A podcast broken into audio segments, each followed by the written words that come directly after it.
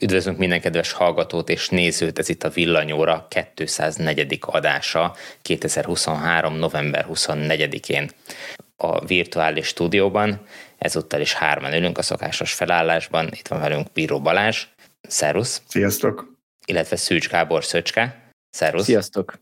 Én pedig Antalóci Tibor vagyok.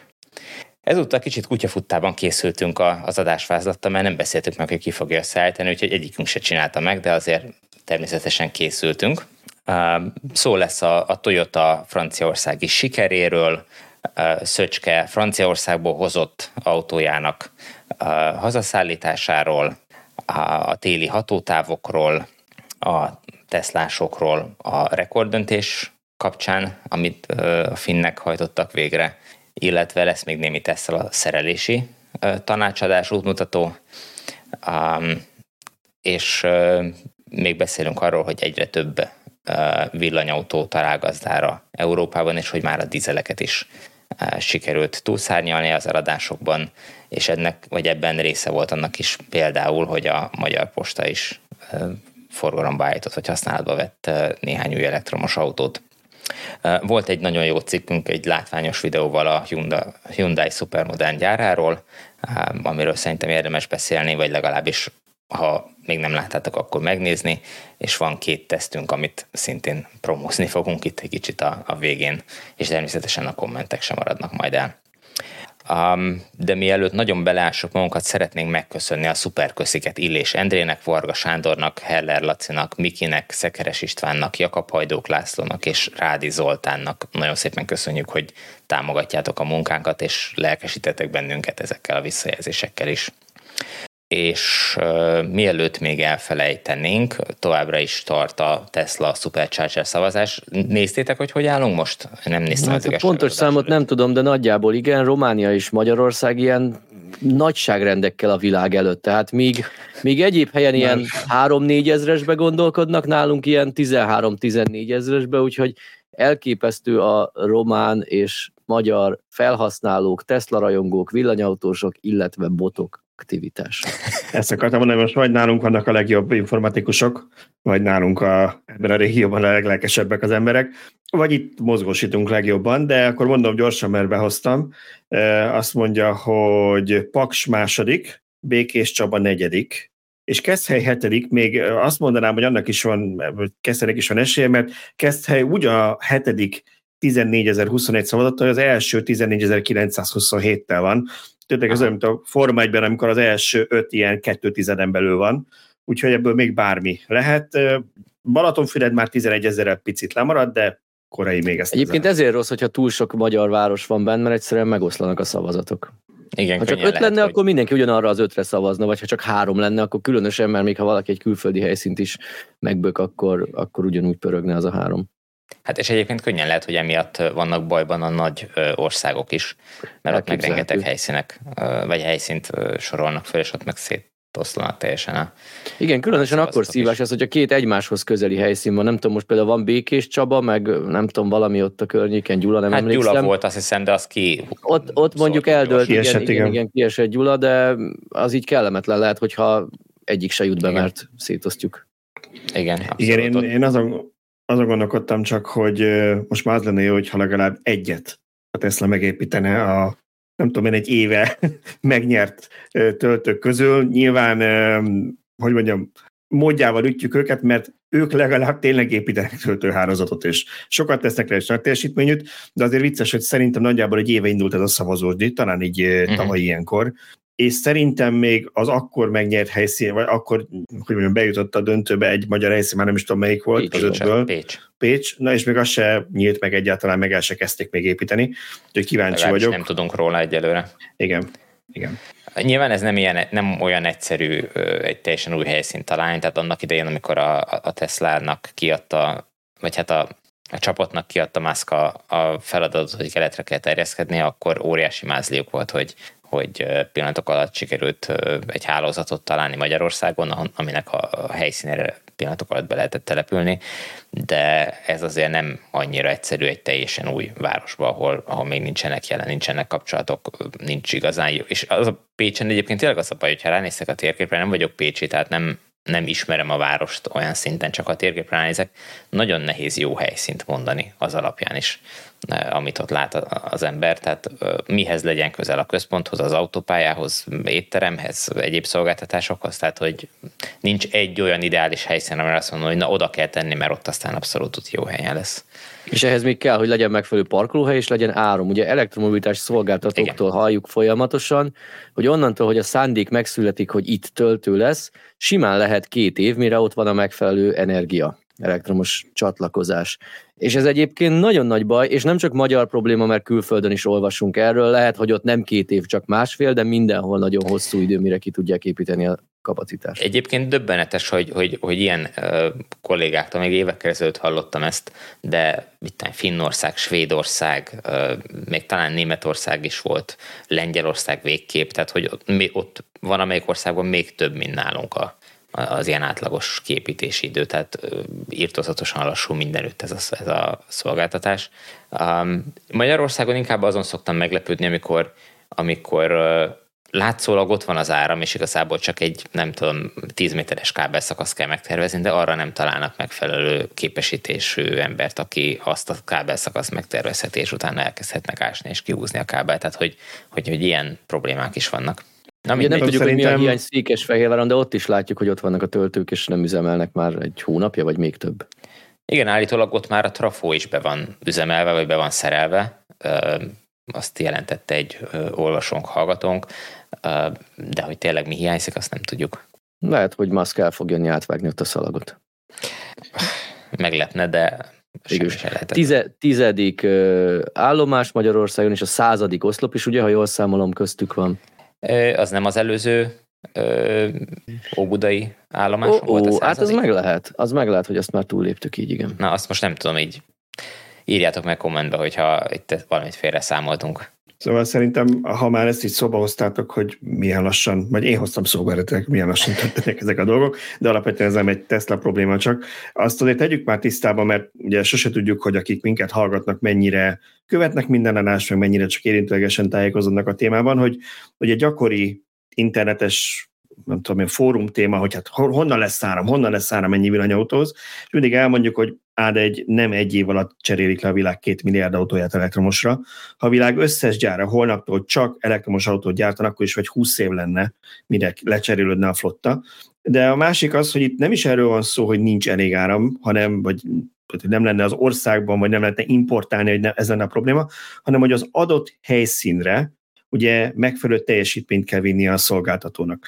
És itt lehetnek olyan problémák, hogy új vezetéket kell kihúzni, ami átmegy 42 telken, és mindenkinek kell az engedélye, vagy autópálya alatt kell átvinni, vagy valami vasúti keresztezés alatt fölött. Tehát, hogy csomó ilyen műszaki dolog van, de én mindig azon gondolkodom, hogy ebből mennyi a valós ténylegesen műszaki ok, hogy pepecselni kell vele, mert gyakorlatilag azt is meg lehet tervezni viszonylag gyorsan, hogyha megvannak erre a bejáratott módszerek, és mennyi az az akarás hiánya, inkább úgy mondom. Tehát, hogy most nem azért, hogy hogy ugye mindig igyekszünk a politikát távol tartani az adástól, néha sikerül, néha nem, de hogy én például ebben látom a hiányát egy, egy elektromos stratégiának, vagy egy közlekedés jövőt stratégiának állami szinten, hogy emlékezetek rám, amikor a hollandokról beszéltünk, ahol van erre egy bejáratott rendszerük, minden évben megtervezik adott időpontig a következő évnek, ha nem tudom én hány ezer városra, utcára lebontva a töltőit, és akkor azt egyszerre engedélyezik, és utána villámsebesen elkezdik építeni, tehát itt is kellene valami, hogy nem csak Magyarországon, talán Európában is, ahogy említett Tibor, hogy ez legyen már egy kicsit összehangolva, és ne az legyen, hogy beadják Marikának az ügyfélszolgáltan a papírt, és akkor ott az valahol úgy, mint amikor te kérsz valamit, akkor három hónap múlva talán e, foglalkoznak is veled, és tehát hogy az érzés az embernek, hogy ez egy ilyen 25 szempont, igazából, hogy nincs senki dedikált mondjuk a szolgáltatónak ezzel foglalkozna, nincs erre bejáratott sablon módszerük, hogy akkor ezt elő lehet húzni a három vagy négy tervből egyet a szekrényből, hogy az ilyen típusra így kell, hogy vagy ez senkinek nem prioritás. Tehát leg, legkevésbé a szolgáltató tehet róla, aki, aki szeretne töltőt telepíteni, mert ő nagyon szeretné holnap bekapcsolni. Nyilván, igen. Az a helyzet, hogy, hogy ahhoz képest, hogy mekkora jelentősége van az elektromobilitásnak, tehát a, a közlekedés átállásának az elektromos hajtása az ország szempontjából, ahhoz képest egyáltalán nincs kiemelt módon kezelve.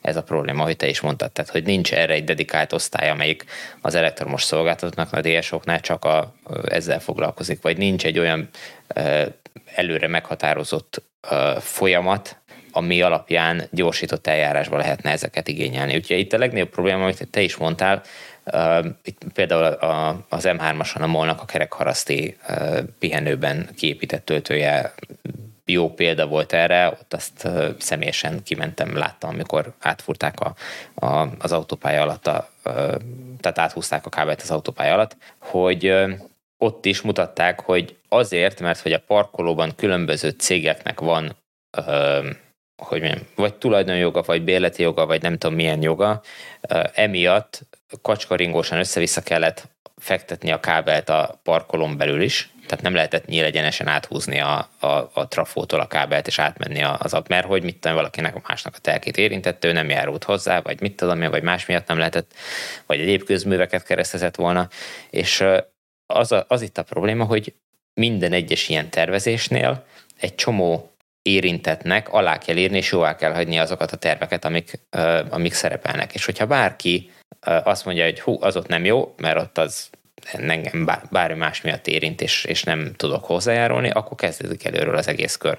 És, és nyilván ezzel rengeteg idő el tud menni, pláne akkor, hogyha nem úgy történik a dolog, hogy leül az összes érintett egy asztalhoz, és megnézik a terveket, és rögtön módosítanak, hanem beadják, és mindenkinek van mondjuk 30 napja, hogy reagáljon rá, akkor mit tudom én, eltelik, ki tudja hányszor 30 nap, mire uh, oda jutnak, hogy ja, hát akkor újra kell tervezni az egészet. Úgyhogy emiatt uh, úszik az idő, ehhez kellene valami, uh, vagy kellene az a fölismerés valószínűleg, hogy ez mennyire fontos a, a, a hát egyrészt a, a gazdaság számára, az ország számára, másrészt a, a környezetünk számára. Hogy nem maradjunk az, az országokhoz, mert máshol azt látjuk, hogy nőnek ki a földből a nagy teljesítményű töltők. Igen, egyébként a másik az, amit akartam mondani ezzel kapcsolatban, hogy ahhoz, hogy meg lehessen azt csinálni, amit Balázs mondott példát Hollandiából, hogy, hogy vannak előre tervezett telepítések, ahhoz az kell, hogy Magyarországon is higgyenek a szolgáltatók abban, hogy az az autóállomány, amit mondjuk a következő x évre prognosztizálnak, hogy a magyar utakra fog kerülni, hogy az tényleg meg fog történni. Mert, én most per pillanat nagyon sokszor azt érzem, hogy, hogy azért nem terveznek nagyobb teljesítményű töltőt, meg többet, mert hogy ó, hát olyan kevés az autó, hogy még nem használják ki kellően, nincs meg a megfelelő kihasználtság, ami valóban igaz is, tehát hogyha azt nézzük, hogy mondjuk Hollandiában hányszor ennyi autó van ekkora területen, akkor nyilván ott sokkal könnyebb 4-5-6 oszlopot letelepíteni egy-egy parkolóba, mint mondjuk nálunk, mert ki lesznek használva, de ez, ez nem lesz örökké így. Tehát ahogy átáll az autóipar az elektromos autók gyártására, óhatatlanul hozzánk is sokkal több ilyen fog bekerülni, mert nem lehet más kapni. Szerintem lépjünk tovább, mert még a témáinkból az elsőt se értük el, ez még csak a Tesla szavazás. Mesélje a franciáknak a, a, a Toyota a szeretetéről. Hmm, Franciaország egyik, egyik első, sorszám szerint ötödik taxitársasága, ami azt jelenti, hogy az 1900-as évek elején alapult. Ez csak ugye azt vetíti elő, hogy ők azért nem kis flottával rendelkeznek, tehát a számokat szerintem ennek tükrében kell nézni, mert valom nem néztem utána, hogy hány tízezer autójuk van, de a lényeg, hogy ők úgy döntöttek, hogy 2030-ra az, elektro, az a, a flottájuk 30%-a tisztán elektromos lesz, és 100% a zöld, tehát ők a hibridet is zöldnek tekintik aláírt egy szerződést, hogy vásárolnak 2500 Toyota BZ4X-et, ami önmagában nem lenne meglepő, de nem látjuk ezt az, ezt az autót, ezt a típus tucatjával futni. Ugye a, a Subaru logós változatát azt én nemrég teszteltem, és én amúgy szerettem, tehát Mind a mellett, hogy amikor ezt az autót bejelentették, akkor úgy megfelelt az elvárásoknak, most azt mondom, hogy, hogy nincs ott a topon, a, a nem tudom, a top 10-ben a, a típusok között, de igazából egy szerethető, praktikus autó, hogyha ismerjük és elfogadjuk a korlátait, vagy amiben kevesebbet tud, mint a többiek. Én, én arra a következtetésre jutottam, hogy hogy ezért az árért lehet jobbat venni. Na de ha most, ha valaki oda ment a Toyotához, és kéne belőle 2500 darab, akkor vélhetően ő nem azt a listárat kapta, amit én láttam, úgyhogy én nem vagyok benne biztos, hogy rossz üzletet csináltak a franciák, sőt, biztos van ebben flotta üzemeltetésben tapasztaltuk, de a lényeg az, hogy meg fog jelenni, szerintem nem csak Párizs, nem tudom pontosan, hogy mely városokba jut ebből, 2030-ig 2500 darab Toyota BZ4X flottában, és és ez azért jó reklám lehet a Toyotának, én úgy gondolom, hogy, hogy azok, akik, azok a taxisok, azok az utasok, akik eddig mondjuk hibrid Toyotával jártak, mert vélhetően azért választották, azért is választották a Toyotát, mert jó kapcsolatuk volt a Toyotával a hibridek beszerzése miatt, ők most elektromos Toyotába fognak ülni, és ez biztos, hogy fontos a, a Toyotának is. Úgyhogy én, én örülök neki, mert örülök neki, hogyha a világ legnagyobb autógyártója végre, ha lassan és komótos léptekkel is, de elindul az elektromobilitás felé, és, és szurkolok nekik abszolút.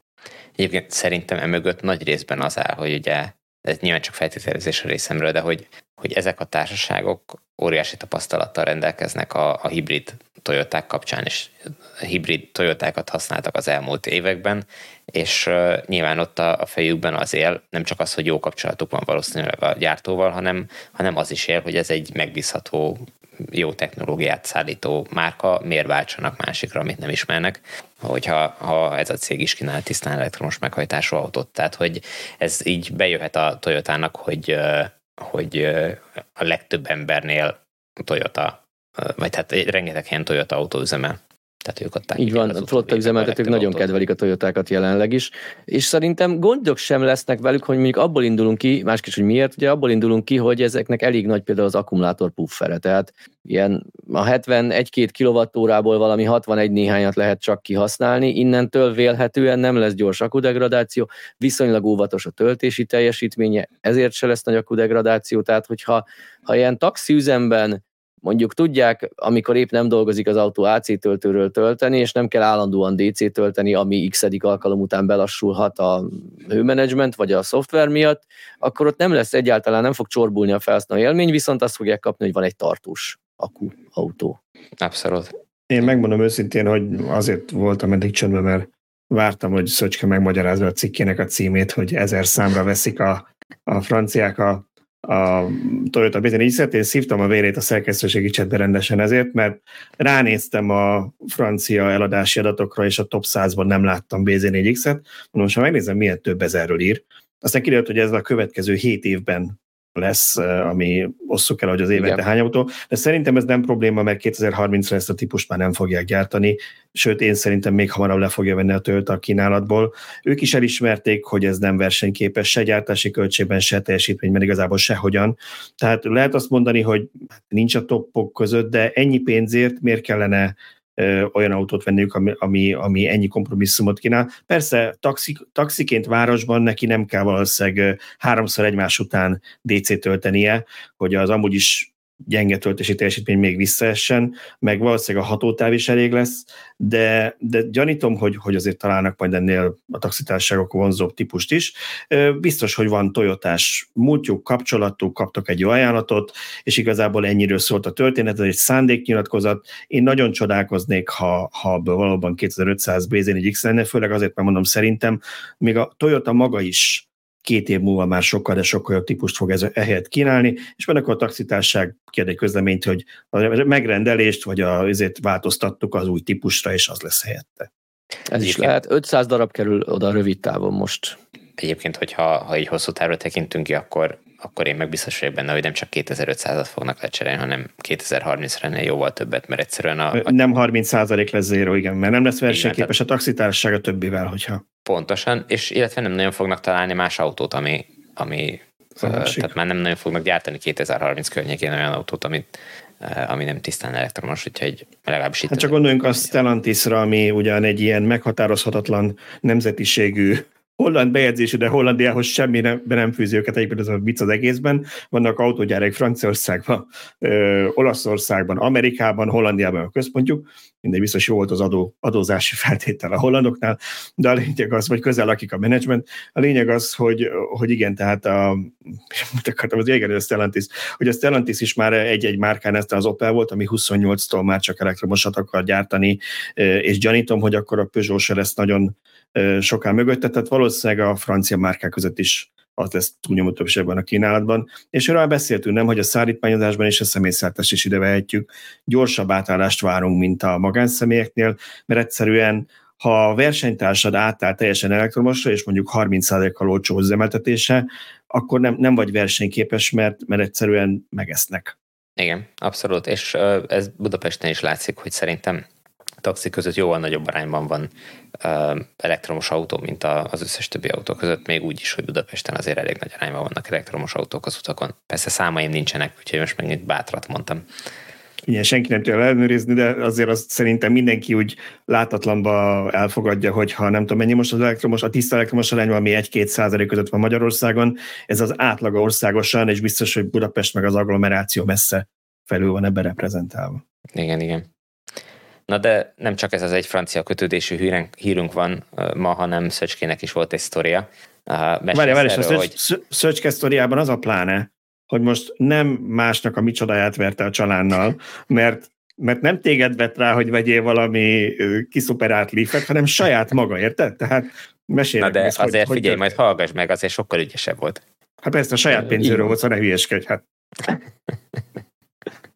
Igen, így egy szűkebb körben, amikor bejelentettem, hogy vettem egy 10 pálcikás, aki nem tudná, ez az akuállapotra utal, hogy ilyen 70 és 12 a max, százalékos, 12 a, max, igen, tehát ilyen 70 és 80 százalék közötti akkuállapotú 24-es, tehát a legkisebb akus 2016-os lífet. Szóval amikor ezt így bedobtam néhány ismerősnek, akkor mindenki megrögtönött, hogy erre cserélted a Teslát. Én így mondtam kicsit ilyen keserédesen, hogy hát igazából azért vettem, hogy amíg a Tesla szervizben van, addig legyen valamivel legalább közlekedni, és ne egy benzines, egy 20 éves benzines kelljen kölcsönként családon belül, amilyen tartalékautó. Nem, valójában azért vettem, mert így a tél, télre úgy éreztem, hogy többször lenne szükség itthon két autóra, nekünk a családban csak egy autónk van egyedül a Model X, és eredetileg én ilyen Citroen, C0, Peugeot, Ion, stb. néztem, és belefutottam egy hirdetésbe, vagy egy konkrét autóba, ami ilyen trió áron egy Nissan Leaf-et kapok, és azért csak öt személyes, meg applikáció, meg mit tudom én, lényegesen komfortosabb, tágosabb, stb. autó. Azért húztam a kis autók felé, mert olyanunk még nem volt Leaf, meg már nem is tudom megszámolni, hogy mennyi, de mindegy, elcsábultam az a lényeg, hogy Leaf lett, és hát még mindig nem készültem fel a múlt héten ígért házi feladatból, hogy amikor ezt egy kamion hozta, sajnos egy dízel kamion Franciaországból egészen az óceán partjáról Budapestig, akkor én kaptam ilyen követési számot, és láthattam, hogy hol mennyit pihen a kamion, és majd ígérem, hogy erről is lesz valami info, vagy cikk, vagy ilyesmi. Nyilván nem kiteregetem a őszennyesüket, hanem csak úgy általánosságban bemutatom, hogy lehetette volna akár elektromos kamionnal hozni ezt az elektromos autót. Na de mi mindig mellé beszélek. Várjál, kitalálom, várjál, kitalálom. Egy húzamba négy váltott sofőrrel jöttek el Budapestig. Így van, meg sem álltak 2000 kilométeren keresztül. Okay. Volt olyan, hogy repülővel oda ment egy új sofőr, hogy tudjanak váltani, aki újra vezethet 8-9 órát azért, hogy az én autóm minél gyorsabban itthon legyen.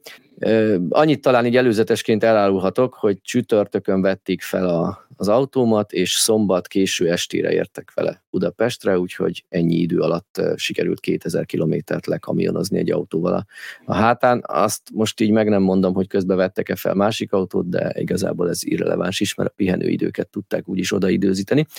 Na de nem is erről akartam beszélni, hogy én már megint vettem egy autót, bár 135 ezer kilométert futott, és így volt izgalom, hogy milyen lesz, aztán az lett a vége, hogy vezetett szervizkönyve van ez a franciáknál. Ha valaki vett már onnan autót, tudja, hogy milyen ritkaság. Megkaptam mindenféle papírokat, ilyen biztosítós kárrendezésről, hogy le volt kocsolva egy lökhárító, és azt cserélték. Tehát i- ilyen jellegűen dokumentált az autó, teljesen meg voltam hatódva. Úgyhogy kincset találtam ezúttal, így, hogy magamnak vettem, így nem egy olyan ö, problémás autót sikerült úgy tűnik kifogni. Ezen felbuzdulva el is fogom vinni egy szervizben állapotfelmérésre, és szerintem fogok írni egy cikket, hogy ilyen is lehet egy sokat futott Nissan Leaf. Na de, Na de még, még mindig nem, nem tértem rá a lényegre. Budapestig hozta a kamion, és Budapestről én hoztam lábon az autót, kettő fokban, tehát már azért fűtésre is szükség volt, az akku az ugye nem túl acélos, meg eleve nem túl nagy, és éppen ezért én úgy döntöttem, hogy én megspórolom azt a 6000 forintot, amiért egy 10 napos autópálya matricát vehetnék, ami azért, mert, mert hogy úgyse tudok gyorsan menni az autóval, hiszen akkor többet töltök, mint megyek, mert ezt azért el kell ismerni, hogy nem az autópályák királya egy ilyen, főleg nem a német autópályák királya egy ilyen kisakus, enyhén degradálódott Leaf. Ezért úgy döntöttem, hogy hát ráérek én hazakocogni a hármas főúton szombat délután, mi más programom lenne, és és egy kicsit elszomorodtam az a helyzet.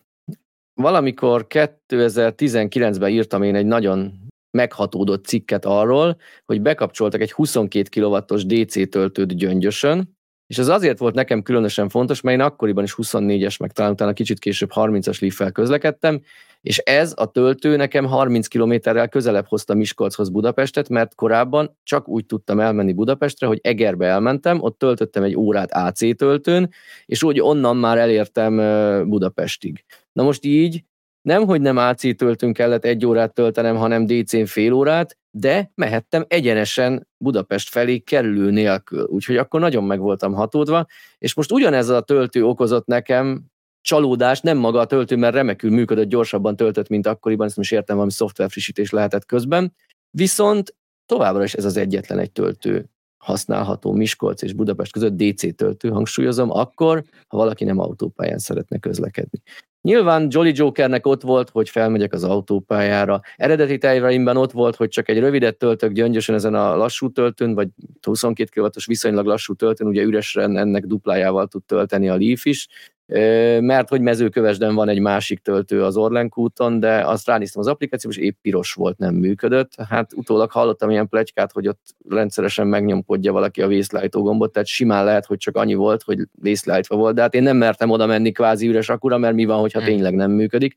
Úgyhogy ezúton üzenem a mezőkövesdi Orlenkút személyzetének, hogy időnként nézzenek már rá, és ha valaki kinyomta, akkor csattintsák vissza a vészleállítót, aki meg kinyomkodja, és nem csattintja vissza, annak ennyi bejnye, mert ez roppantul megszivatja az egyéb utazókat, mert nem, nem számít rá, holott tényleg lehet, hogy egy kattintás is működik a töltő. Igen. Na de ez szomorú volt, hogy így gyöngyösen töltenem kellett. Ha igazán biztosra akartam volna menni, akkor tele kellett volna tölteni, mert onnan még nekem 101 kilométert kellett hazáig jönni, és ahhoz bizony 100%-ra kellett volna tölteni a leaf hogy ott gond nélkül hazajöjjek. Én 90%-nál nem töltöttem tovább, meg gondoltam, hogy elég lesz ez. Aztán úgy hűvös, szeles, mindenféle idő volt, és olyan, olyan füzes abban felé átértékeltem, hogy lehet, hogy rá kellett volna húzni még egy 15-20 percet, mert így se értem haza előbb, mert ott vissza, visszavettem a tempóból inkább biztos, ami biztos, de azért uh-huh. így, így hazaértem már biztonsággal. Úgyhogy Nyilván tök jó, hogy az M3-as autópályán már a legtöbb pihenőbe kerül töltő, de ha valaki nem akar autópálya menni, mert bármilyen okból, mert pont nem arra vezet az útja, akkor ő nem annyira tapasztal fejlődést az elmúlt négy-öt évben, és ez szomorú. Igen. Szóval most, hogy így meghoztuk, meghoztuk megint mindenkinek a kedvet a villanyautózáshoz, és le lehet írni majd, hogy hát ez milyen, látszik, hogy milyen szar, mert 100 kilométerenként meg kell állni, és töltő sincs, hogy nem működik. Azért azt gyorsan tegyük hozzá, hogy ez nem feltétlenül a mai kor technológiájának technológiát reprezentáló autó, egy régebbi használt autót vettél, aminek eleve ugye nem volt túl nagy a hatótávja, és, és tudjuk, hogy viszonylag degradáltak az akuk is, tehát ez nem, nem alap, de tényleg az a probléma ezzel a Európai Uniós töltőpénzekkel, azon túl, hogy mindenki mindig erre vár, és azért addig nem csinál semmit, hogy, hogy majd abból megcsinálja, és azért nem tudom, hogy két évet vártunk ezekre a, a tenti töltőkre is, amiket most végre elkezdenek telepíteni, de hogy, de hogy a másik az, hogy ezek ugye csak az európai főközlekedés útvonalakra fókuszálnak. És ezzel mindenki ugye ezekor megvan oldva minden. De hát nincsen, mert, mert azért keresztül kasul is kell menni az országon,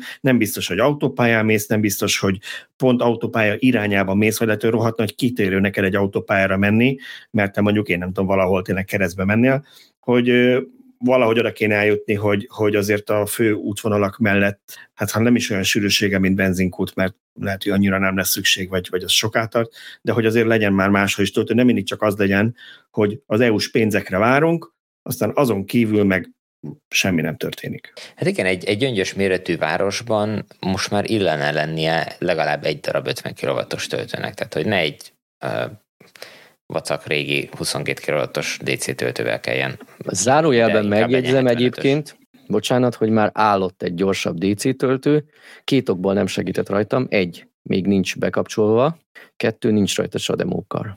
Na hát igen, ez a másik uh, probléma lesz, hogy uh, amiket most szerelnek föl töltőket, teljesen érthető okból most már nem nagyon szeretnek uh, sademó csatlakozót felszerelni a szolgáltatók a töltőkre, mert arra számítanak, hogy egyre kevesebb uh, sademó uh, csatlakozós autó lesz a piacon, ami nem biztos, hogy így van, mert hogyha ezeket elkezdik Nyugat-Európában kiszórni, mint ahogy a tiedet is már eladták, könnyen lehet, hogy itt egy, egy nagyobb hullámba érkeznek ilyen autók, és ahogy nézegettem, a pont kezembe került egy statisztika az elmúlt hónapok magyarországi autóforgalom helyezéséről, ha jól rémlik, akkor darabszám tekintetében Nissan Leaf még mindig a negyedik helyen van. Tehát, hogy, hogy a, talán az első a Model Y, a Model 3, nem is tudom mi a harmadik, talán az i3-as BMW, és, és azt hiszem, hogy a negyedik a, a, a, még mindig a Nissan Leaf. Valószínűleg nem újként adják el ezeknek, vagy ezeknek a többségét, hanem használtan érkezik az országba, de ez azt jelenti, hogy hogy, hogy ezek az autók is akarnak majd közlekedni. Persze jó kérdés, hogy ezeket második autónak veszik-e, és soha nem mennek ki a, a komfortzónájukon kívülre, az is elképzelhető, és akkor teljesen fölösleges a, a csatlakozó rá, de Sokan, sokan második autónak veszik, de ha mégis valamiért el kell menni, mit tudom én, bármilyen okból lehet olyan, hogy be kéne vállalni egy hosszú utat, és ha nincs töltő, nincs DC töltő, akkor nem mehetsz, mert AC töltő nem fogja bevállalni az ember. Pontosan. És itt megint az a baj, hogy Magyarországon egyesével telepítik a töltőket. Uh-huh. Csoda, hogyha valahova két oszlopot letesznek. Mert én tök megértem, hogy a töltések, mit tudom én, 10%-a történik Sademon, meg ott is jóval kisebb energiát vesznek fel, hiszen egy 20 kWh akuban nem fogok 80-at tölteni, mint egy, nem tudom, bármelyik új autóban, aminek százas akuja van. Viszont, ami nekem egy ilyen nagyon fontos példa ebben, hogy tudunk róla, én nem jártam személyesen, de fotót láttam róla, hogy Franciaországban van olyan Ionity állomás, amin Sademo töltő van, pedig az Ionity az a európai autógyártóknak a közös projektje, akik kizárólag CCS csatlakozóval árulnak autót. Mégis, ha valahova letettek 10-20 oszlopot, vagy 8-10-et, akkor oda belefért, hogy legalább egy sademós legyen. És ez lenne a megoldás Magyarországon, hogyha nem egyesével, hanem oda tennének mondjuk négy oszlopot, amin van, mindegyiken kettő kar, mert esetleg tudja osztani a teljesítményt, akkor az összesen nyolc kar. És az abszolút indokolt lenne, hogy a nyolc karból legyen egy sademos. De akár egyébként, is. Egyébként ilyen Ionity állomás Ausztriában is van, én jártam ilyen állomáson, ahol egy de régebbi AVB oszlop van föltéve extraként még a, a 8 darab, azt hiszem 6 vagy 8 darab töltőoszlop mellett.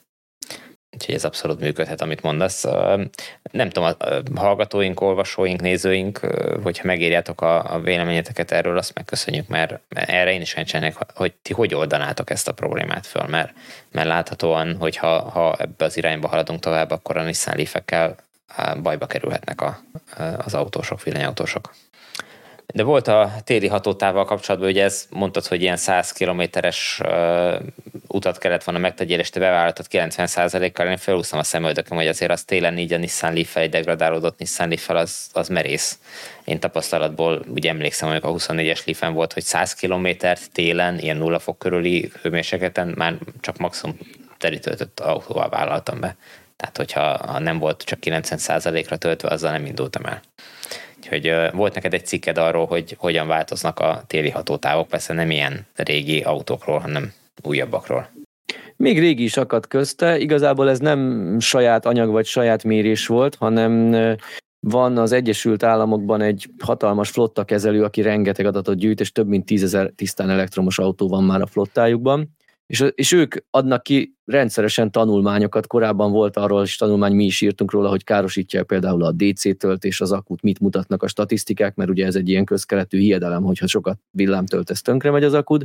Ők kiadtak konkrét számokat, hogy x darab DC töltés után milyen állapotú egy autó akuja, meg kevesebbet töltött DC-n annak milyen, de most arról adtak ki, hogy a tavalyi télen elemezték, hogy például mínusz 10 Celsius fokon, vagy 0 Celsius fokon, nyilván ők Fahrenheitbe elemeztek, de át lehet váltani, hogyan változik az autók valós hatótávja. És itt ebben az a nagyon fontos, hogy ők a flottájukban látták azt, hogy milyen utakat tesznek meg a tulajdonosok, és ha jól tudom, a legtöbb típusnál azt is látták, hogy mit tippel az autó. Tehát azt is össze tudták hasonlítani, hogy ugyanaz az autó mit tippel nyáron, mit tippel télen.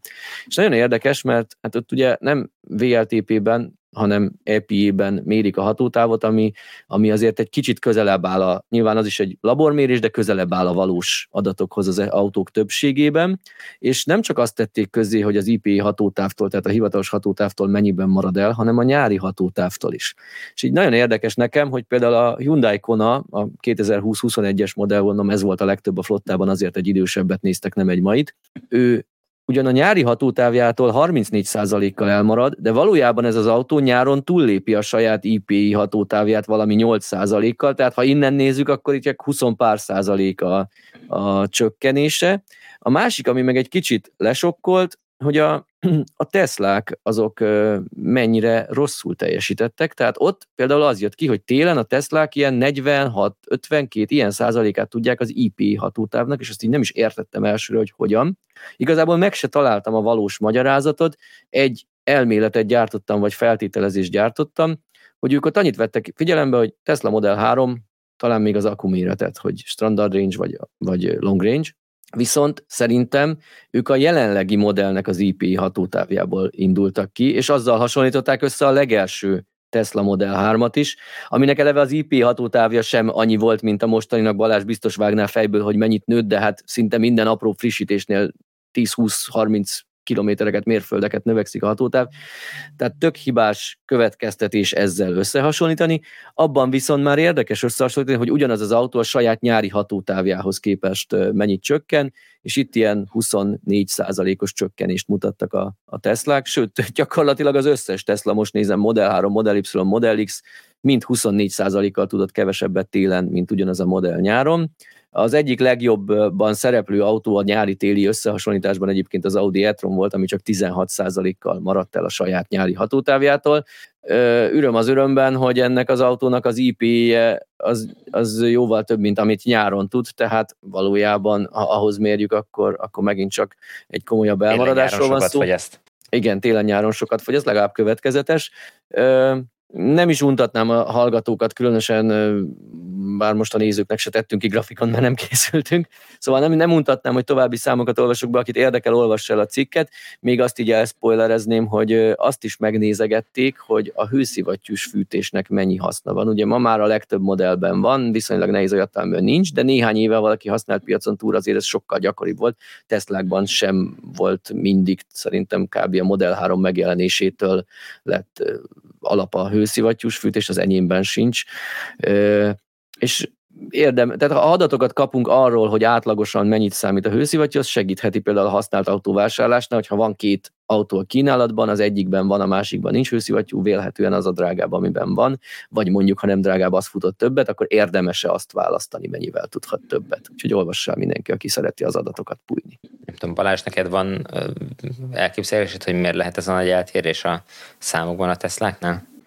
Nem tudom, én arra emlékszem, hogy amikor a Norvégiában hogy megcsinálják évente rendszeresen ezt a tesztet, ott általában mindig egy Tesla szokott nyerni uh, ilyen szempontból, tehát valószínűleg nagyon nem mindegy, hogy hogyan, meg mihez, meg miként mérnek, meg mihez hasonlítanak. Ott más, a, ugye, tehát más a rangsorolás, tehát itt, itt azt nézték, az alapján rangsoroltak, hogy mekkora volt az eltérés, a norvégok meg általában az alapján rangsorolnak, melyik megy a legmesszebb. Igen, meg megnézik azt is, hogy a nyárihoz képest mennyi a csökkenés. Igen.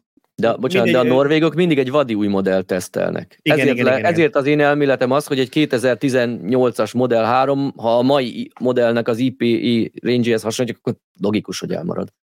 Igen, valószínűleg, valószínűleg ez is számít, meg ugye mindig elmondjuk az IP az mennyire jó, mert mennyire pontosabb, de szerintem nem feltétlenül pontosabb, csak egyszerűen az adja a legkisebb hatótávat, azért abban bízunk a legjobban, hogy akkor az biztosan meg lesz. Látszik, hogy van olyan típus, ami ennél többet is tud, hiába annyi az IP hatótávja, szóval ez, ezek a szabályok mindig nehéz kérdés. Annyit akarnék csak itt még pontosítani, hogy szerintem a Model Y-tól kezdve volt hőszivattyú, és akkor került be a Model 3 és csak azért, mert ha valaki használt Model 3-at vesz, akkor a régebbiek között talál olyat, amiben még nincsen hőszivattyú. Uh-huh. Tehát akkor ott is oda kell figyelni, hogy uh-huh hogy legyen benne vagy. De nektek volt is erről egy tesztetek, jól emlékszem, hogy összes Tavaly igen.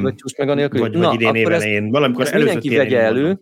Én meg majd jól megosztom, mert a múltkor megosztottam a téli gumis teszteteket, ami szerintem egy baromi jó anyag, tehát a négy évszakos és a téli gumi, hogy érdemes-e négy évszakos választani, vagy, vagy ragaszkodni kell a télihez, és most abszolút szezonja van, én most néztem, hogy mínusz 10 fokot is jósolnak nálunk a jövő hétre, sőt, még havazást is, úgyhogy ha valamikor most el kell gondolkodni a, a téli gumi, négy évszakos gumi, nyári gumi cseréjén. Igen, és ha már ezt szóval egy nagyon rövid kommentem csak lenne, mert láttam, hogy ez most megint sláger ugye más autós oldalakon is, és azt hiszem a Totálkár vette elő legutóbb most ezt a témát a héten. Én meg úgy döntöttem, hogy túl boldog az életem, úgyhogy belenézek a Facebookos kommentekbe, és ott azt láttam, hogy azon megy egymás torkának az átharapása, hogy de most ki fogja megölni azt a csecsemőt, akit áttolnak az ebrán, mert, mert azt mondták, hogy hát ugye mégiscsak, mégiscsak jobb valószínűleg a négy évszakos gumi a magyar telekhez, mert itt nincsenek olyan igazán kemény telek, mert hogy szárazon meg vízen jobban teljesít a, a négy évszakos, mint a téli, és akkor itt elkezdték mérni a nyári gumihoz, de hát nem erről volt szó, arról volt szó, hogy télen egy téli gumihoz képest, miközben van mondjuk három olyan nap a télen, amikor havot találsz az autódon, és még nem kotorták el, mert ha többször van, azt valószínűleg elkotorják, akkor egy, a tél nagy túlnyomó többségét kitevő száraz vagy vizes aszfalton jó sok méterrel hamarabb állsz meg a, a négy szakossal, és a téli tényleg akkor érdemes csak ez volt nekik is a közlekedésük, hogy hogy nagyon sokat jársz síelni, vagy, vagy hegyi területen laksz, ahol mély hó van, és nem kotorják el, mert úttalontakon mész. Nyilván nem a nyárihoz kell, még azt mondom, hogy lehet, hogy az lesz így a változó éghajlatban a legjobb megoldás, ha az ember a három nyári hónapra vesz egy nyárit, egyébként négy évszakosat használ, ahelyett, hogy most csinálunk, hogy három hónapig használunk egy télit és egyébként nyárit. Hát igen, igen, elgondolkodható. És miért nem gondolkodtok ti abba, hogy, hogy egész évre négy évszakosat tenni?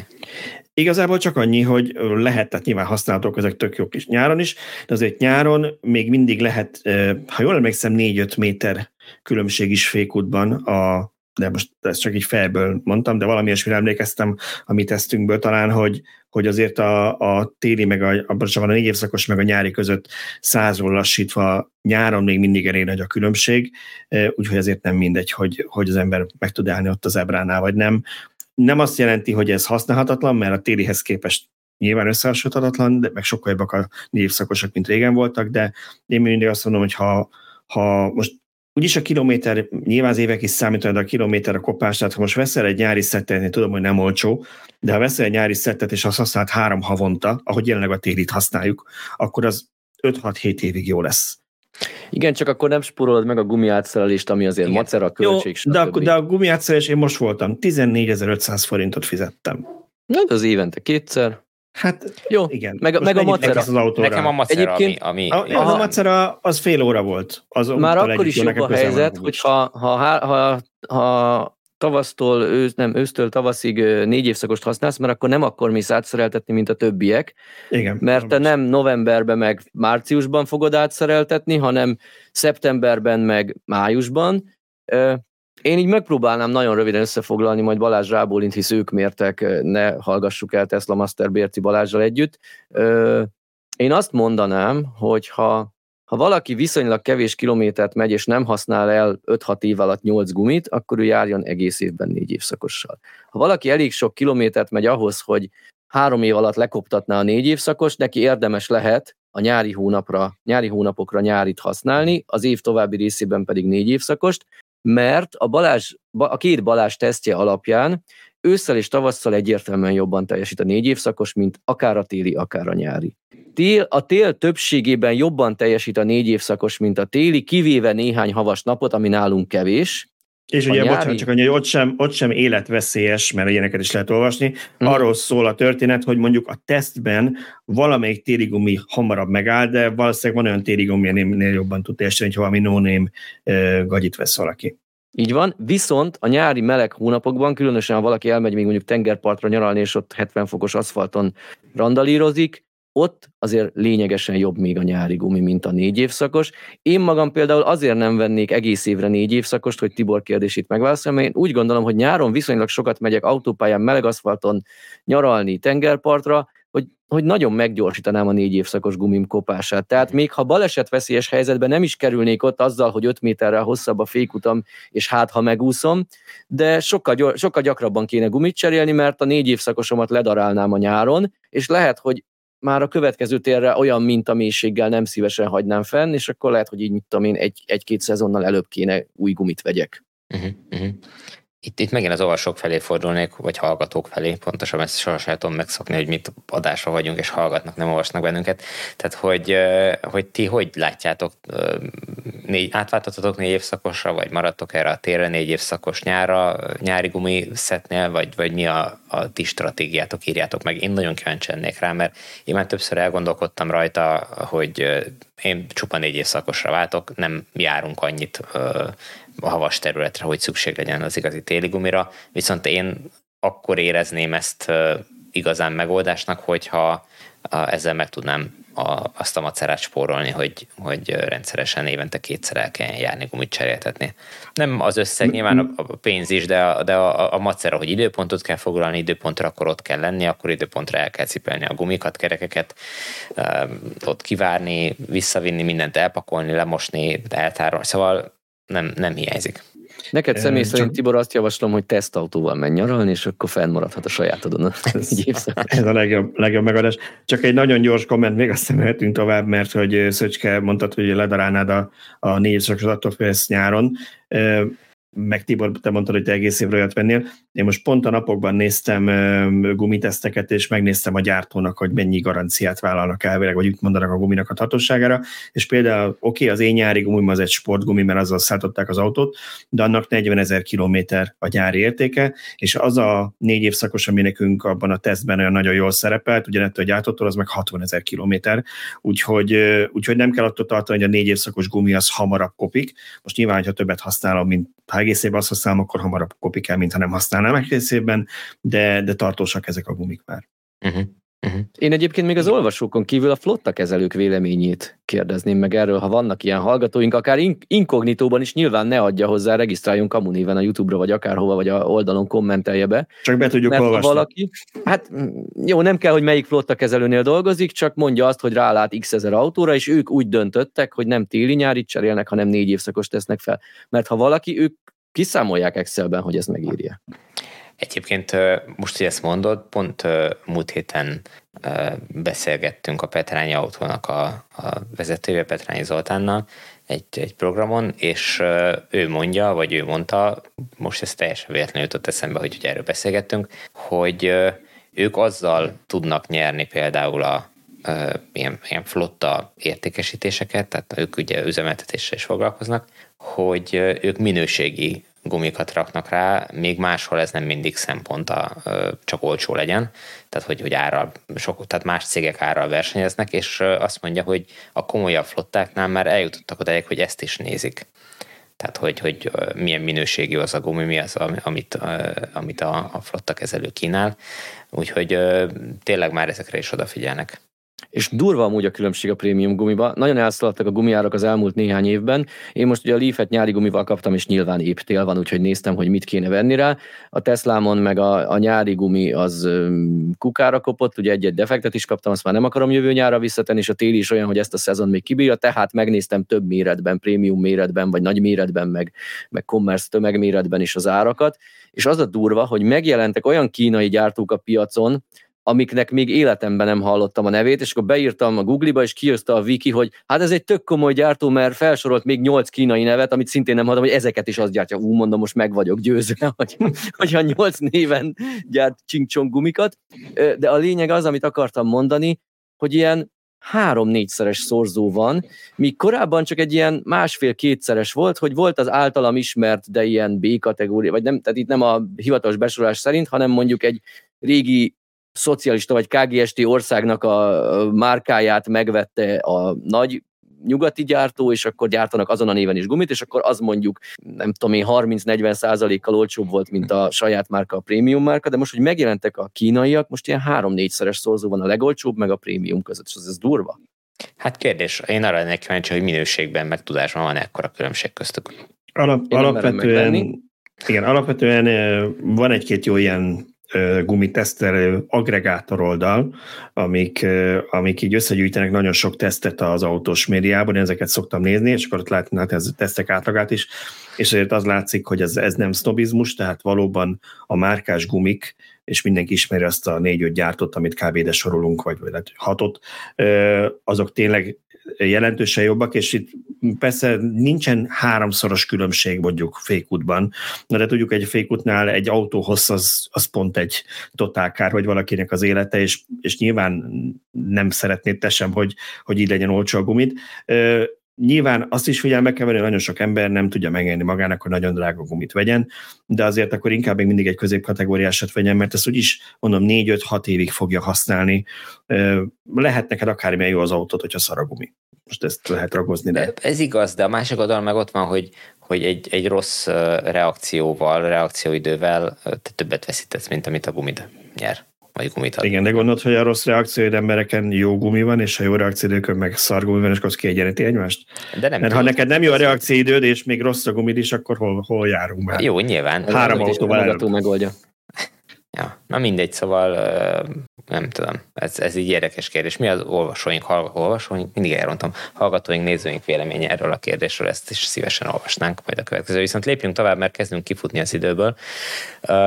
Volt nekünk egy Tesla rekordos hírünk, de ezt szerintem csak így ajánljuk, mert ö, ne, nincs idő. Ha készültünk volna, bevághatnánk ide a videót, mert nagyon A látom. lényeg az, hogy a, a, a finnországi Tesla klub összegyűjtött közel 700 autót, és ezekkel játszottak fénysót, és ezzel megdöntötték az egyszerre fénysót játszó Tesláknak a rekordját.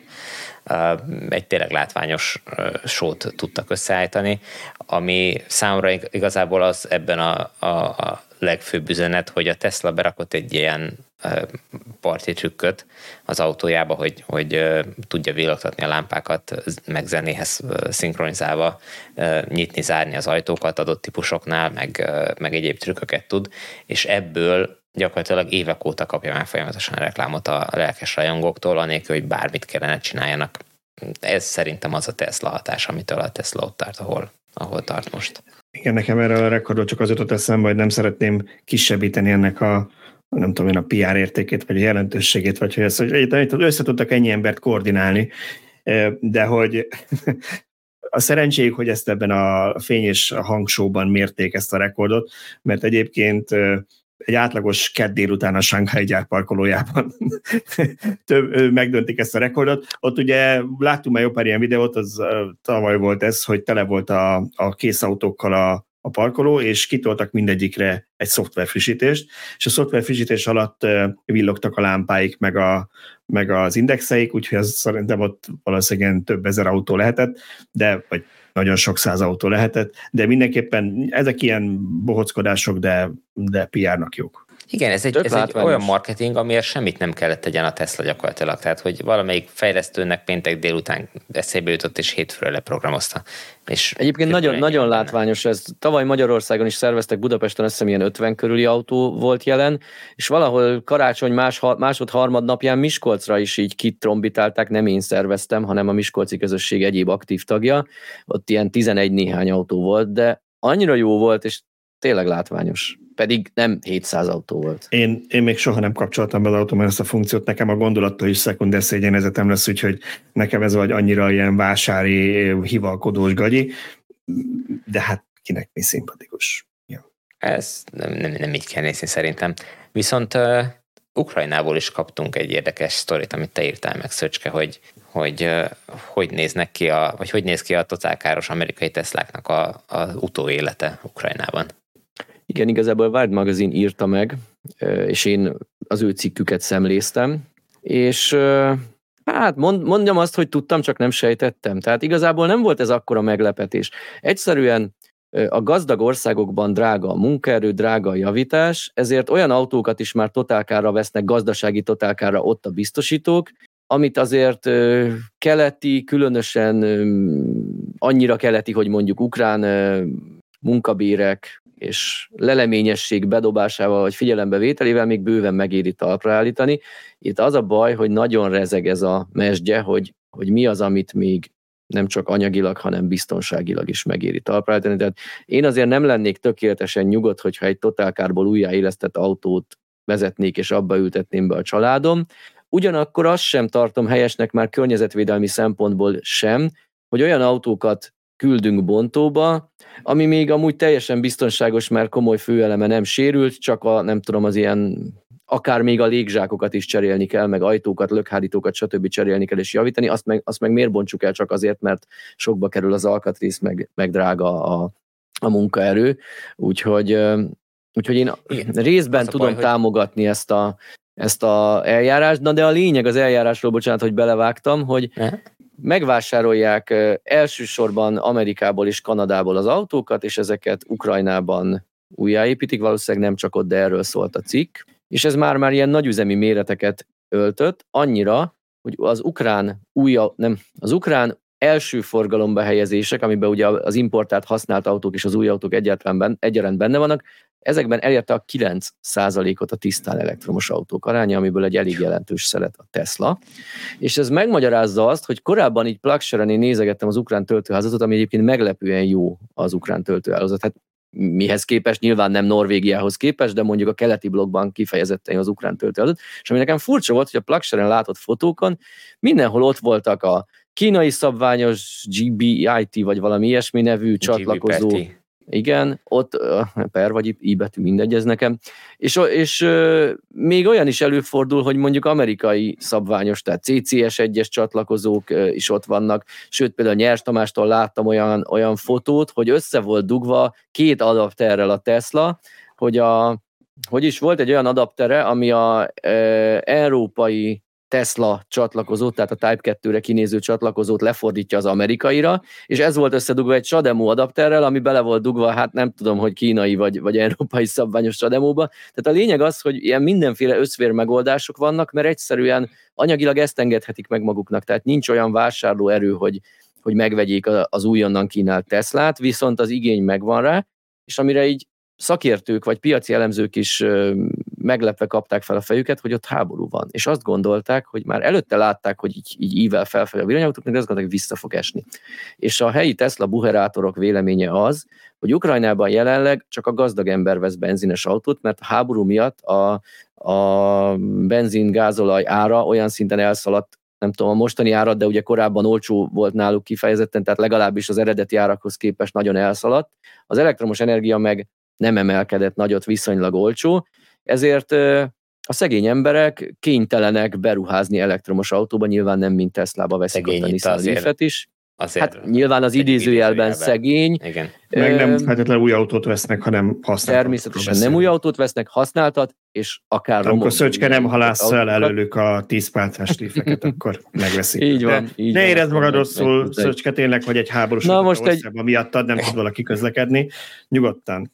Oké, okay. na be is fejezem, annyit beszéltem erről, elszomorodtam. nem, itt a, annyit akartam csak hozzáfűzni, hogy ugye a gazdag országokban gyakran Excel táblában jön ki az, hogy hogy gazdaságilag totál káros egy autó, mert felszorozzák, vagy megbecsülik, hogy hány munkaóra kell ahhoz, hogy azt a nem tudom, tíz darab légságot kicseréljék az autóba, és, és a, az alkatrész árakat is tehát aranyárba mérik, és akkor nagyon könnyen kijön az, a, az az összeg, ami mellett azt mondják, hogy ja, hát ezt már nem érdemes rákölteni, és inkább akkor gazdasági totál károsra minősítik az autót, miközben az autó könnyen lehet, hogy, hogy, hogy egy, egy, tényleg egy kis odafigyelése, meg lelkesedéssel talpra állítható biztonságosan Igen, itt, itt egy dologra kell még odafigyelni, azon túl, hogy ne olyan autót vagyunk, aminek mondjuk valami főeleme sérült, és nem tudunk róla, és a következő koccanásnál kettésig, hogy és nyilván nem ez az első szempont ennek az ukrán szakembereknek, de hogy ha jól tudom, a GTK-s autóknál a Tesla letiltja a superchargerek használatát, mert hogy nem vállalnak hát, érte felelősséget, ha hogy... hozzájut az információhoz, hogy GTK-s volt az autó. Nyilván, de hogyha ezt Nyugat-Európából vagy Amerikából veszik, akkor azért valószínűleg ez az információ hozzájut, vagy legalábbis hát látják ők az adatokból, hogy mi az, ami mondjuk minden légzsák kinyílt. Egyszerűen kis száz a vége, hogyha valaki ilyen autót vesz, és szeretné használni a Tesla villámtöltőt, azért arról győződjön meg, hogy ez működik is az autón. Igen. Viszont ö, ilyen ö, talpraállítás az Magyarországon is zajlik. Legutóbb te jártál, ugye? A Szöcske a Tesla varázslónál. Talpraállították-e a Tesládat? Valaki megkérdezte, hogy, hogy azt hitte, hogy, vagy bekomment, hogy azt hitte, hogy az én autóm szerepel a cikk címlapján, de hát ezúton is visszautasítom. Oké, okay, hogy sok baj volt vele, de, de azért ennyire nem rossz a helyzet. Igen, újra fűt a Teslám, úgyhogy nagyon-nagyon jókor jött ez a fűtésjavítás. Tegnap, annyira friss az élmény, hogy tegnap a idei év szerintem leghidegebb napján mínusz három fokban autóztam el fűtés nélkül Budapestre. Tettem le Zambeli Gyuriéknál az automat reggel, ahonnan egy különösen nagy élményt okozó csereautóval elmentem egyéb dolgaim elintézni, és nem sokára kaptam is az SMS-t, hogy kész az autó újra fűt. Sőt, ezúton szeretném megköszönni még hallgatóinknak, olvasóinknak is a Alcatriz beszerzésben nyújtott segítséget, amivel ugye egyszerűen Magyarországról nem olyan gyors és rugalmas külföldről vásárolni, mert mondjuk nem állnak egy magyarral szóba egy külföldi bontóban esetleg, vagy hasonlók, és, és akkor itt, itt voltak lelkes olvasóink, akik, akik segítettek nekem ebben a beszerzésben, ők tudják, hogy ki nem akarom tovább részletezni. Zambeli Gyuriék pedig pikpak beépítették a, az autóba a fűtést, és ez azért nagyon fontos most nekem, mert a jövő hétre, ahogy mondtam, a gumis témánál már ilyen mínusz tizeket láttam az időjárás jelentésben, és nem lett volna vicces fűtés nélkül neki menni ennek. Pont azon aggódtam, hogy látom, hogy mínusz három lesz, mondom, felöltözök, kibírom, stb. Csak nehogy essen valami csapadék, mert páramentesíteni még tudok a klímával, de ha mondjuk egy jó kis ónos esőt, havas esőt kifogok, ami fagy rá a szélvédőre, hát akkor nem látok ki, nem tudom, mi, akkor hogy mhm. mentem volna. Nekem erről az jut eszembe, és minden együttérzésem a tiéd, hogy tavaly, amikor csináltuk a hőszivattyús tesztet, hogy az év elején volt, akkor úgy mentem föl Török Bálintra, és úgy kértem mindenkit, aki segítettebb és részletebb, úgy jön Török Bálintra a Superchargerekhez, hogy ne fűtsük az autókat, sőt, kicsit engedjük le az ablakot is, hogy ne, leket, most ha le kell engedni, ne párásodjon, de ne fűtsük az autókat, hogy meg tudjuk mérni, hogy mennyi idő nulláról felfűteni az autót, és hát akkor nem volt csak ilyen Hát talán volt mínusz 10 a töltőnél, de az útközben azért nem volt annyi, de az egy fél órás út volt nekem, és azt hittem, hogy ketté fagyok. Úgyhogy annyit csaltam, hogy a kormányfűtést azért bekapcsoltam, meg az ülésfűtést, hogy ne halljak meg, de igen, szóval, szóval azért egy ilyen hosszú úton az nem lehetett semmi. Egyébként ez a PTC történet az érdekes, mert én mostanában olvastam egy készülő cikkenkhez arról, hogy mi a helyzet ezzel, és ezt még az eredeti Model 3-aknál is emlegetik, hogy korábban volt a PTC-vel gond, és más típusokról is olvastam ilyet, hogy kutattam. Úgy néz ki, hogy amire azt hittük, hogy a PTC az egy ilyen nagyon fajék egyszerűségű történet, az úgy látszik elég sok gyártónál, meg sok modellnél problémákat tud okozni. Nem azt mondom, mindig PTC, megy, de... aki nem tudná, az a fűtő, Bocsánat, egyszerű fűtőszál, elektromos fűt, igen, egyszer, egyszer elektromos fűtőszál. Igen. működik, igen. Amire azt hinnéd, hogy egy radiátor, és hát ebben mi tud, mi tud tönkre menni, valahogy mégis. Úgyhogy ha más nem a hőszivattyús megoldások, mondjuk az is tönkre tud menni, de valószínűleg ezért is nem baj, hogy jönnek, mert úgy néz ki, hogy ez megbízhatóbb. És sajnos viszonylag drága a javítás, az alkatrész sem olcsó, az új alkatrész az ilyen 300 ezer forintos nagyságrend. Bontottakat már ilyen 100 ezer alatt is lehet venni, én kérdeztem Zambeli Gyuritól, hogy mi a véleménye, hogy bemerjek vállalni, nem merjek bevállalni, sőt egyéb teszlásoktól is kérdeztem, és igazából azt mondták, hogy Hát Lutri tettek már be sok bontottat, amiből nem lett újabb probléma, sokáig bírták, vagy jól bírták, ugyanakkor a viszonylag fiatalabb autókban, ahogy te mondod Balázs, ott is, ott is voltak problémák, tehát innentől az sem garantált, hogy ha most veszek egy újat, akkor az, az örök élet lesz, mert nem küszöböltek ki olyan gyermekbetegségeket. Az a baj vele, hogy viszonylag sok munkaóra a, a csere, mert maga a PTC az egy pikpak kicserélhető, de általában elmegy vele egy biztosíték is, ami valahogy olyan helyen van, hiába egy pár ezer forintos filléres alkatrészről van szó, olyan helyen van, hogy rengeteget kell bontani, ezért ilyen két-három órás munka kicserélni a biztosítékot. Én ezért egy kicsit hezitáltam, hogy, hogy bontottat mennyire, hogy mint merjek bevállalni, hogy, hogy ugye az egy dolog, hogy megkapom töredékáron az alkatrészt, de hogyha egy fél év múlva újra cserélni kell, még három bontott is olcsóbb, mint egy új, de akkor a munkadíjat mindig újra és újra ki kell fizetnem. Aztán végül így Gyurival is konzultálva arra arra jutottunk, hogy ha ilyen megbízható forrásból van bontott, értsd ez alatt, hogy tudod, hogy ebből a konkrét viszonylag fiatal modellből bontották ki, ami sérült volt, az, az teljesen okés lehet, és bátran megvehetett, különösen, ha jó az ára ami, ami így esetleg problémás lehet, hogyha egy ilyen ezer éve elfekvő, tehát ott állt egy autószerviz vagy bontó polcán, és, és ette a por, meg mit tudom én, hogy az, az azért kockázatosabb, ott azért benne van, jobban bele van kódolva a gyors elhalálozás. De ha már tegnapi Tesla javításom szóba került, és előtte a töltőhálózatról volt szó, egy kicsit pont előtte van a Tesla, vissza vissza kéne utalnom arra, hogy még a célállomás töltő hálózat sem tökéletes Budapesten se, és mennyire reszelni kéne ezen is.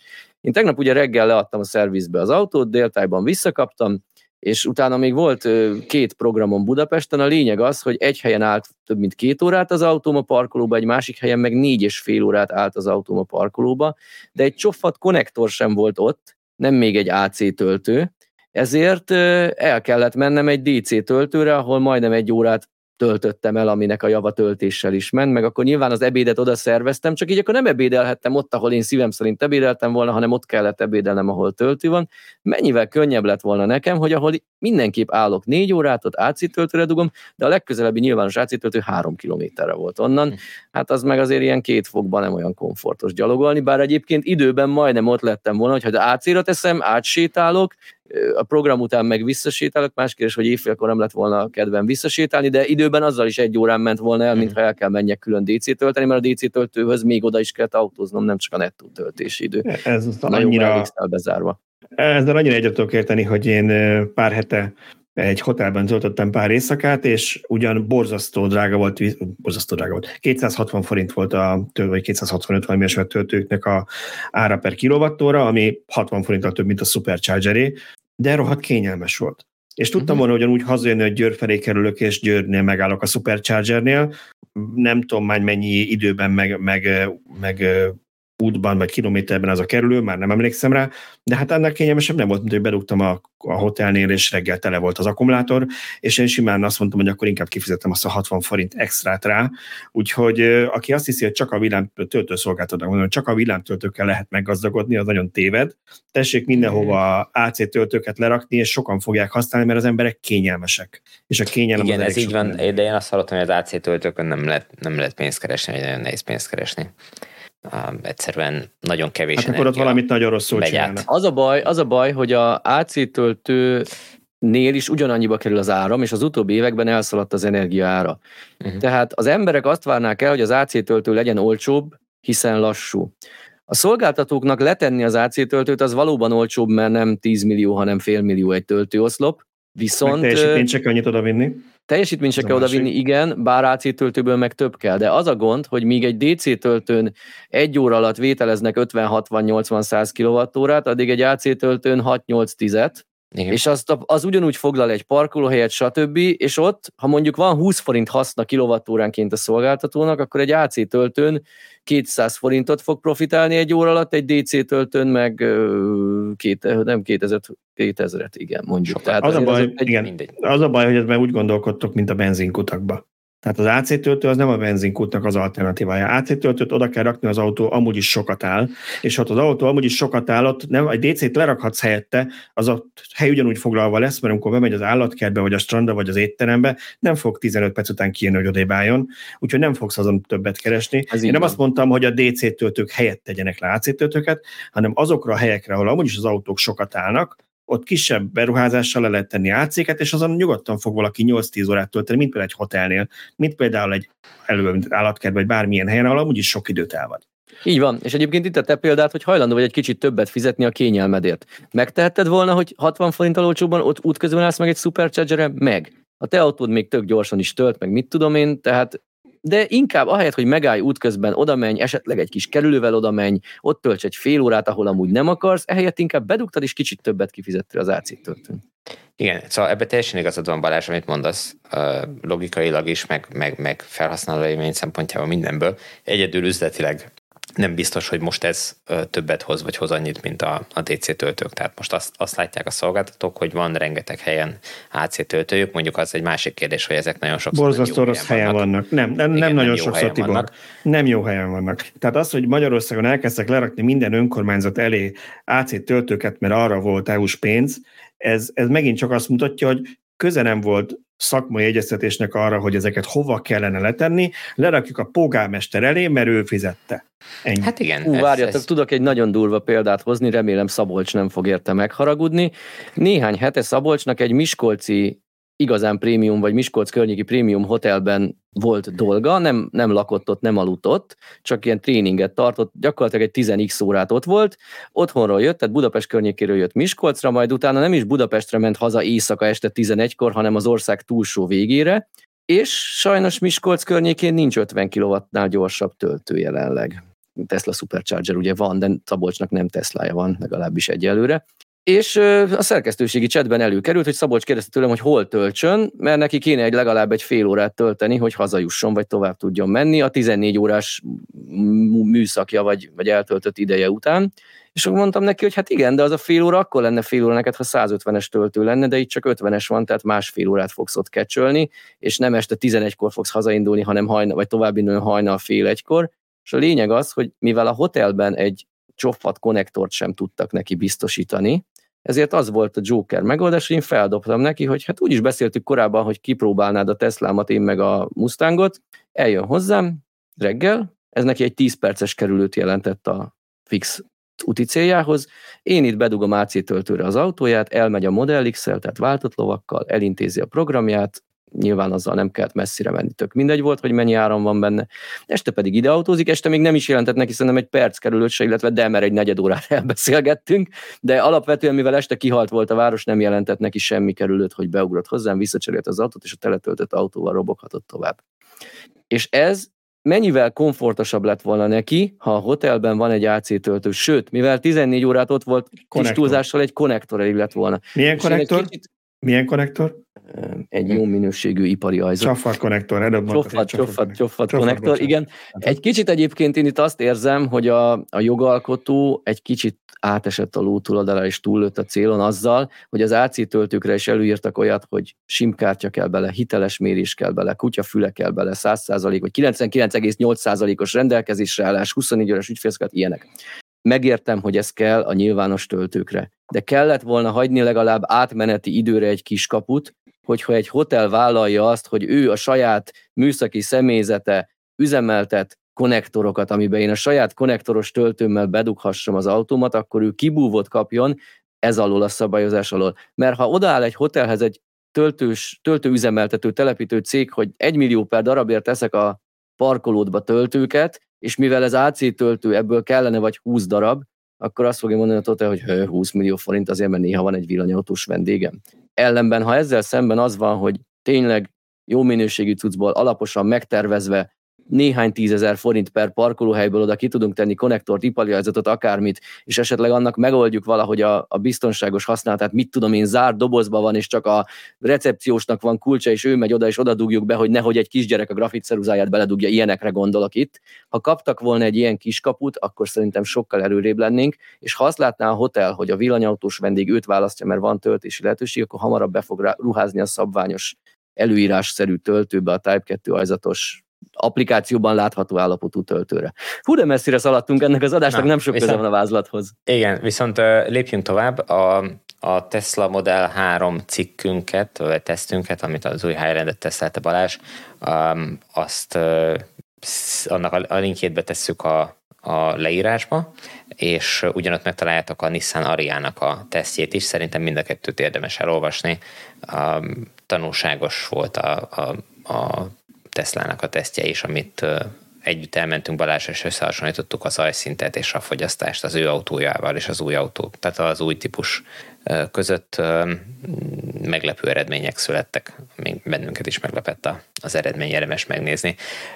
Szöcske még a kommentekből azt a néhányat, azt bevállaljuk, megnézzük, amit kigyűjtöttél? Hát szerintem, hogyha gyorsan tudunk a kommentekre reagálni, akkor pör. Szerintem nem is biztos, hogy mindre kell reagálni, csak kiemelni lehet, hogy elég. Én mindenképp kiemelném azt, bocsánat, hogy átragadhatom tőled a műsorvezető szerepet, Igen. mert hogy én vettem ki, akkor vagy én gyűjtöttem a kommenteket, és nagyon röviden nem olvasnám be az egészet. Kamionosok rendszeresen arra panaszkodnak, hogy nem, hogy töltő nincs nekik, de parkolóhely sincs elég, egymás hegyén hátán tudnak megállni.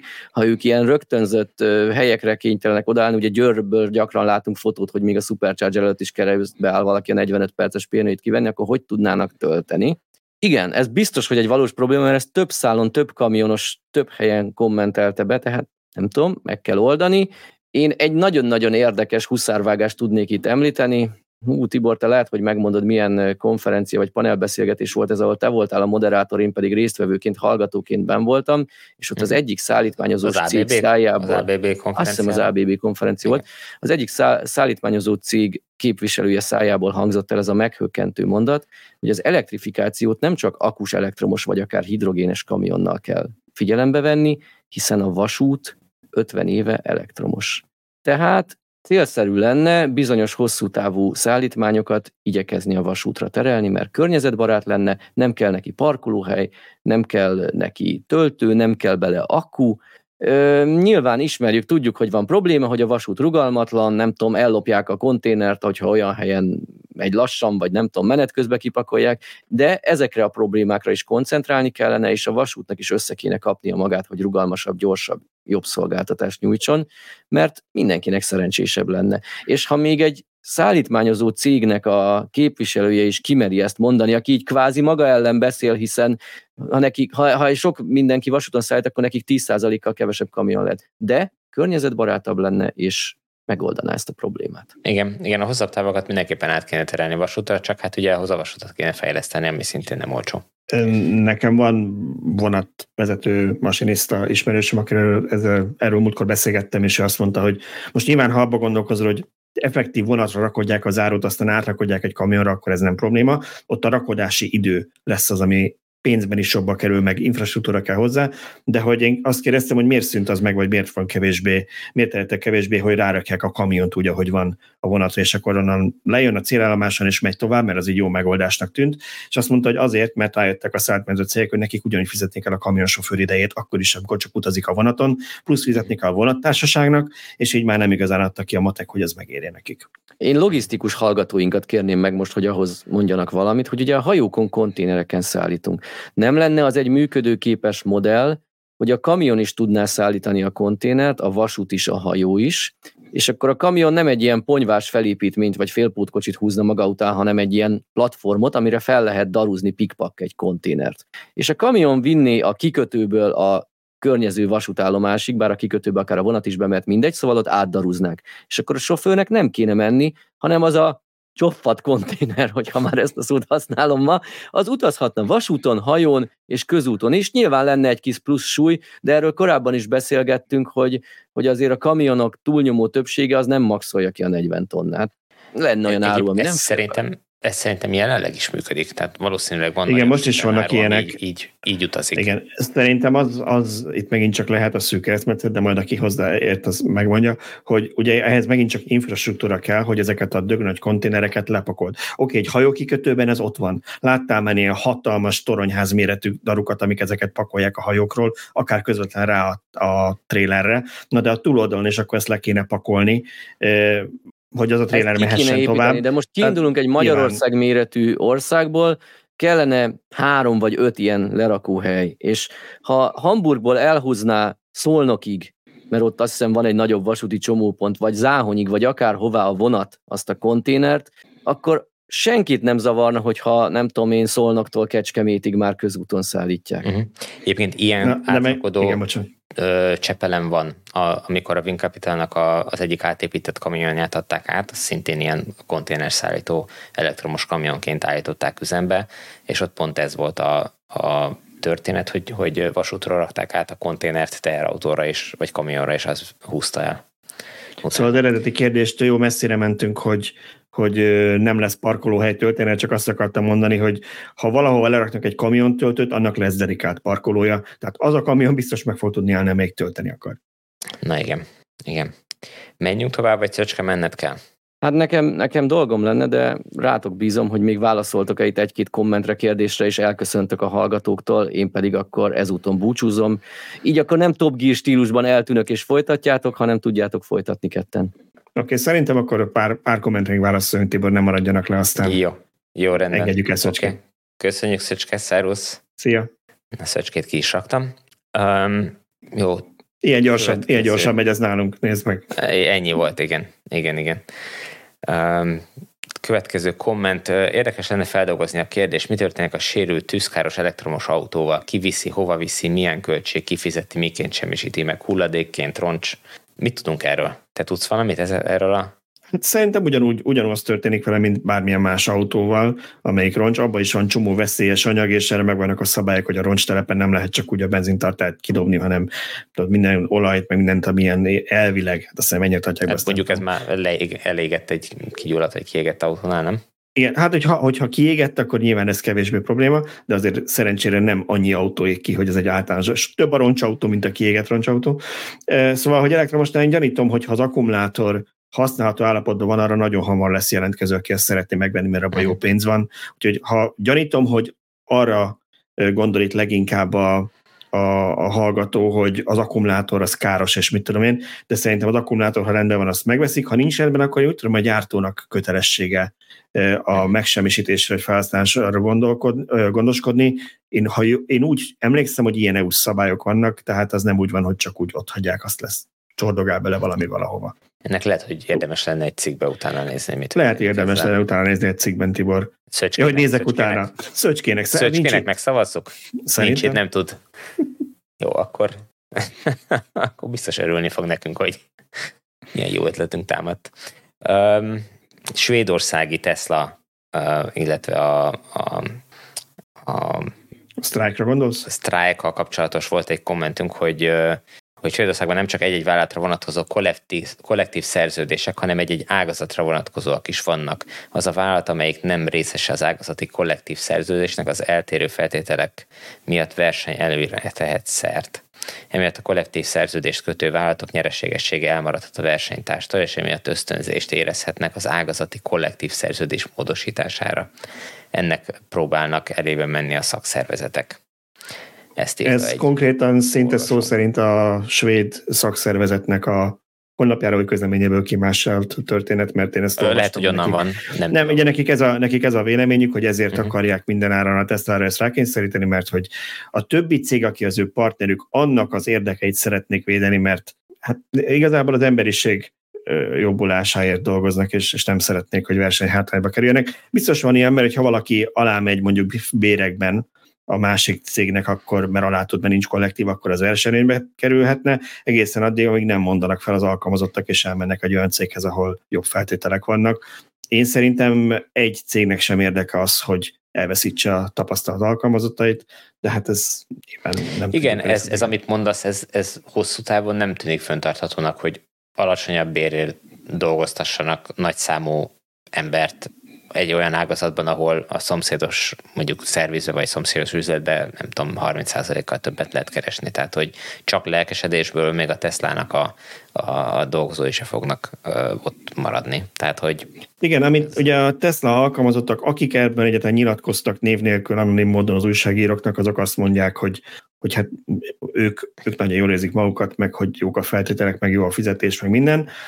nyilván ez nem ennyire fekete-fehér, mert ugye a tesla tudjuk, hogy mindenkinek vannak részvényei, mondta, hogy minden alkalmazott kap részvényeket, ellenben ezért az alapbér mondjuk lehet, hogy kevesebb. Ez, meg minden hát ez, ez igaz a, a, a szervizekben, meg a, igen, a sztorokban mindenhol. is, tehát ők is kapnak Elvileg mindenhol. Igen, igen, igen. Hm. Most ez valószínűleg részvény opció, tudod, ami egy bizonyos ideig ott kell lenned, hogy a tiéd legyen, tehát ez nem úgy van, hogy rögtön megkapod, azt mész. De, és akkor valami de ugye, fixált áron? Hát ugye ezek úgy, igen, úgy szokott lenni, hogy valami fixált áron, vagy ingyen kapják meg, vagy meg lehet vásárolni a, uh-huh. valamilyen nyomott áron, ez uh-huh. mindig változó. A lényeg az, hogy, hogy, hogy nyilván ez nem ugyanaz, mint a, a KP a kezedbe, és, és nyilván valakinek ez, ez nem, nem megfelelő feltétel, ez nem megy oda dolgozni, azért szerintem a Teslán kívül van ott még munka, a munkadó. Meglátjuk, mi lesz ennek a történetnek a végén. Azt olvastam most egyébként, hogy lehet, ez csak egy internetes vélemény volt helyiektől, ilyen svéd fórumokon próbáltam kutatni, hogy lehet, hogy nem is igazán a bérek kérdése a fő probléma, mert hogy abban állítólag már most sem rossz a Tesla ott a szervizekben, tehát nem az, hogy most akkor hirtelen duplázni kéne a béreket, hanem hogy egyéb olyan kötöttségekkel jár ez a kollektív szerződés, hogy szinte mindenhez a szakszervezet engedélyes megkérdezésekkel, tehát mondjuk át akarod szervezni a munkát, mert arra jössz, hogy a szervizben jobb lenne, ha két ember ezt csinálna egy meg azt, hogy máshol tárolnád a dolgokat, hogy nagyon sok mindenhez a szerződés után már a szakszervezet engedélyekkel is egyszerűen nem lennének agilisek, és nem tudnának rögtön reagálni mindenre, amit kitalálnak, hanem mindent a szakszervezeten keresztül kéne futtatni először. Vagy hát, igaz, vagy nem. Igen, igen, igen. igen. Hát ezt már múltkor kiveséztük, az véleményem azóta se változott, szükség van rájuk, de nem biztos, hogy pont így, ahogy, ahogy működnek. Na, akkor szerintem nem maradt más, mint hogy elköszönjünk. Hogyha még nem tettétek meg, és tetszett ez az adás, vagy az összes többi, akkor iratkozzatok fel, illetve osszátok meg olyanokkal a villanyórának a linkjét, vagy egyáltalán villanyóráról az információt, hogy létezik, akiket még talán érdekelhet. Én pont tegnap futottam össze valakivel, aki egyrészt az autóiparban van, másrészt meg uh, uh, szereti is a podcastokat, és nem tudott róla, hogy nekünk van egy ilyen podcastunk, meglepődve uh, tudta meg tőlem, úgyhogy még azért mindig sokan vannak, akik nem hallgatják, hát tizenezres hallgató táborunk van, ez nyilván nem fedi le azt a kört, aki potenciális hallgató, úgyhogy uh, az ismerősökkel közösségi médiába bátran osszátok meg a villanyóra létezését. Um, van még valami, amit elfelejtettünk, Balázs? Te vagy a Biztos, hogy van, biztos, hogy van valami, amit elfejtettünk. Például ezt a feliratkozást most elmondtuk a hardcore rajongóknak, akik végig hallgatták, és tudja, mert fel vannak iratkozva. Nem baj, terjesztétek az igét. Nagyon szépen köszönjük szerintem a figyelmet, és akkor Tibor, te köszönj el, most nem én vezetem. Jövő héten, jövő héten találkozunk újra, még milyen felállásban, azt még nem tudjuk, de talán kicsit összeszedettebben. Sziasztok! Sziasztok!